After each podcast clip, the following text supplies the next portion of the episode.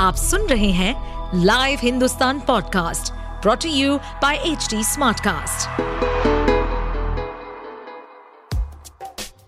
क्या आपको मालूम है कि आपके आसपास की हर टैंजिबल चीज़ का कोई फैक्ट रीजन या हिस्ट्री किसी की इनोवेशन का रिज़ल्ट है? तो चलिए हमारे लाइव हिंदुस्तान के इस पॉडकास्ट सीरीज़ इतिहास और विकास में। खोलेंगे हमारे इतिहास से जुड़े उन पन्नों को जिनकी कड़ी हमारे आज से जुड़ी है।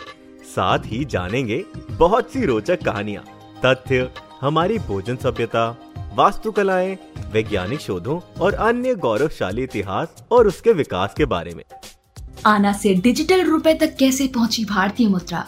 जाने हर उतार चढ़ा ये डिजिटल करेंसी का दौर है। लेकिन क्या आप जानते हैं कि भारत ने भी अपनी डिजिटल करेंसी जारी कर दी है? आखिर सोने और चांदी के सिक्कों से होते हुए नोट और फिर डिजिटल करेंसी तक भारतीय मुद्रा कैसे पहुँची? नोटों पर गांधी जी का फ़ोटो कैसे आया? और भारत की नकली करेंसी जारी करने वाला देश कौन सा था? आइए जानते हैं। इतिहास और विकास में आज हम आपको बताएँगे कि भारतीय मुद्रा आना से डिजिटल करेंसी तक कैसे पहुँची।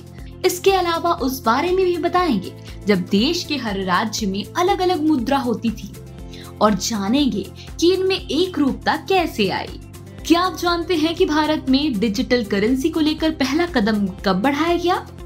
दरअसल, वित्त मंत्री निर्मला सीतारमण ने बजट भाषण के दौरान 2022-23 में देश की डिजिटल करेंसी जारी करने का ऐलान किया। इसका मतलब ये है कि भारतीय करेंसी अब डिजिटल अवतार लेगी।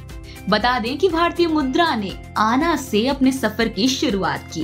भले ही आना आज की तारीख में प्रचलन में नहीं है, लेकिन आना और कौड़ी को लेकर बने मुहावरे आज भी खूब चल रहे हैं। सबसे पहले हम आपको बताते हैं कि जब एक ही देश होने के बावजूद भारत में अलग अलग मुद्रा चलती थी, दरअसल वो अंग्रेज़ों के आने से पहले का दौर था।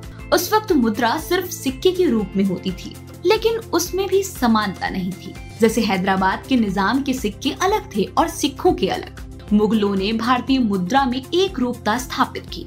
1940 से 1945 तक दिल्ली पर राज करने वाले शेर शाह सूरी ने चांदी के सिक्के को रुपए का नाम दिया। वहीं भारत में पहली बार कागज़ी मुद्रा की शुरुआत 1841 में हुई। उस वक्त भारत के वायसराय की कार्यपालिका परिषद के पहले वित्त सदस्य सर जेम्स विलियंस ने इसकी शुरुआत की। भारत में आना की शुरुआत 15 अगस्त 1950 को हुई।